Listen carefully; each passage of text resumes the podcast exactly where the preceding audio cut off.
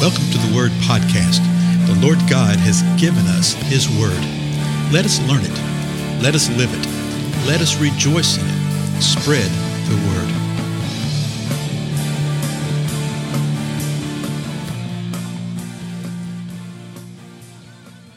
Blessings, everybody. This is Dale. Thank you so much for joining with me today on the Word Podcast. It May sound a little bit different. I'm actually in the uh, what I refer to as the rolling studio outside, and so uh, you may hear some birds chirping in the background. in the last three or four days, the yard has begun to need mowing. Great, right? but that's good. Just a sign of the times. So we're continuing and looking at what the scripture says, uh, particularly in relationship in Isaiah 9 and Psalm 91, about how we as believers are to walk. That we are not to fear what the world fears. That we're not to be in dread of what the world dreads. The scripture is very clear about this. Then Psalm 91 just gives us some, I guess, tremendous things about who we are and how we're supposed to live and how we're supposed to be walking. And so I want to go back and start the first verse again. We've already covered the first nine verses, but as always, I want to set the context. And then we'll look maybe two or three verses beyond that because this, folks, wait till you see this. Psalm 91, verse 1 says this He who dwells in the shelter of the Most High will abide in the shadow of the Almighty. I will say to the Lord, My refuge and my fortress, my God in whom I trust. For it is he who delivers you from the snare of the trapper and from the deadly pestilence. He will cover you with his pinions, and under his wings you may seek refuge. His faithfulness is a shield and a bulwark. You will not be afraid of the terror by night, or of the arrow that flies by day. Verse 6 Of the pestilence that stalks in the darkness or of the destruction that lays waste at noon. So let me just stop here for a moment. Again, in, in verse 5 and 6, he says, You will not be afraid. If you abide in the Lord, okay, if you dwell in his shelter, then you're not going to be afraid of the terror by night. There will be terror by night. You're not going to be afraid of the arrow that flies by day. There will be arrows that fly by day. Nor will you be afraid of the pestilence that stalks in darkness. There is pestilence that will be stalking in darkness. you will not be afraid of the destruction that lays waste at noon. Then verse 7 says this A thousand may fall at your side, and ten thousand at your right hand, but it shall not approach you.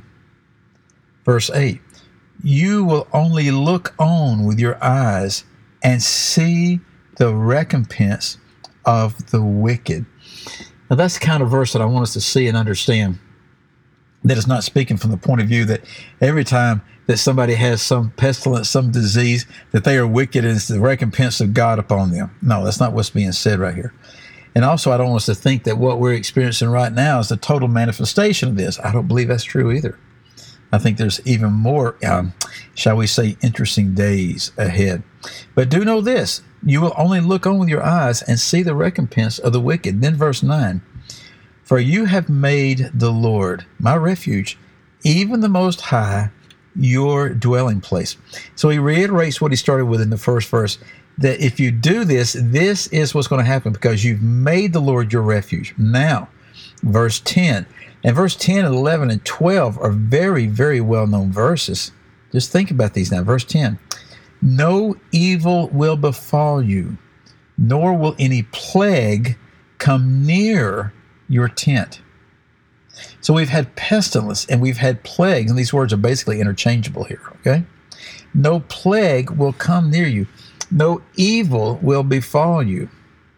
If we make the Lord our refuge, if He is our dwelling place, if we abide under His wings. Well, why is that? How can that be? Verse 11 gives us insight into just how this logistically can be. For he will give his angels charge concerning you to guard you in all your ways. Wow, I mean that's that that is a profound promise right there, isn't it? But those verses sound familiar, don't they? Let's read the next one. Verse 12.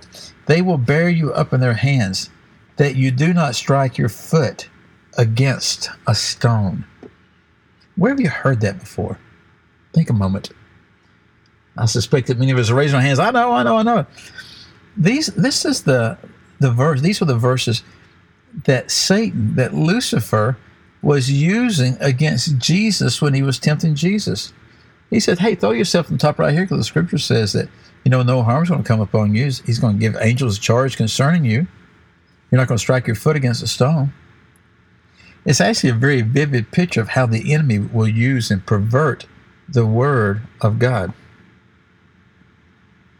Look what the promise is. They will bear you up in their hands that you do not strike your foot against your stone. Verse 13. You will tread upon the lion and the cobra, the young lion and the serpent you will trample down. Because he has loved me, therefore I deliver, will deliver him. I will set him securely on high because he has known my name. He will call upon me and I will answer him, and I will be with him in trouble. I will rescue him and honor him. With a long life I will satisfy him and let him see my salvation. Now, sometimes people will point to this and say, well, all these promises right here, these were for Jesus. Well, in a manner of speaking, you see some of these things that occurred in the life of Jesus. Yeah, no doubt, just when he took on the form of flesh. But he didn't live a long life. Okay? And it said, Let me let him see my salvation. Jesus is our salvation. Folks, these are promises that are made to us. Tread upon the lion and the cobra, the young lion and the serpent, and you will trample down. And the reason is because we have loved the Lord, the Lord's going to deliver us. He's going to set us on high because we have known him and we know him by name and he knows us by name because we have dwelled with him in the high places. We rest and abide underneath his sheltering wings. We call upon him, knowing that he's going to answer us he says, I will be with him in trouble. Notice that he didn't say, there will never be trouble in their life. He says, oh, no, no, no, no. He says, I will be with him in trouble. I will rescue him and honor him with a long life. We will be satisfied. Folks, these are phenomenal promises for us to keep in mind as we deal with the issues of the day. Today is March 2020. The issue of the day is the coronavirus, which is uh, uh, intended media induced mass panic. Uh, it's not because of the disease. There's been many, many, many, many, many other uh, more serious diseases that have killed many more people in this. The whole bottom line purpose with this thing is to crash an economy. That's all it is. It's to crash an economy within the United States to where one political party can regain power. That's all it is.